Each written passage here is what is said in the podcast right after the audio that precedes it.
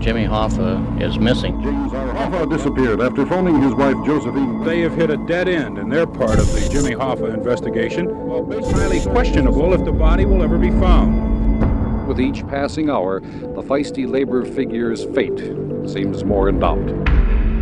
James Hoffa Sr. was last seen alive at this restaurant on the 30th of July. What do you mean Jimmy Hoffa's missing?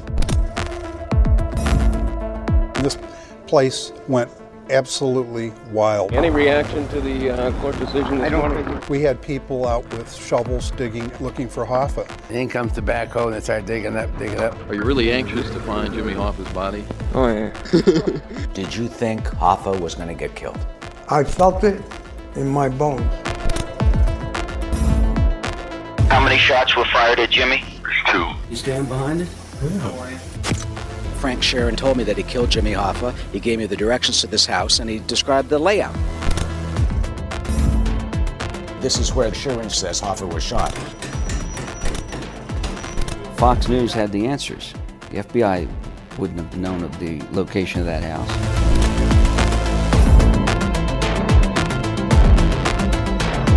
house. Hi, Mr. Corbett. It's Eric Shawn of Fox News. This is the road that Frank Sharon drove on. I was around when the Hoffman disappeared that weekend, so I know a fair amount about it.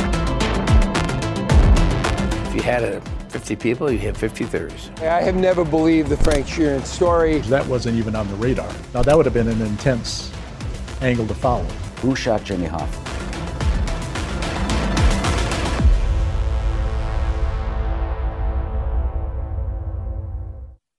from the Fox News Podcasts Network.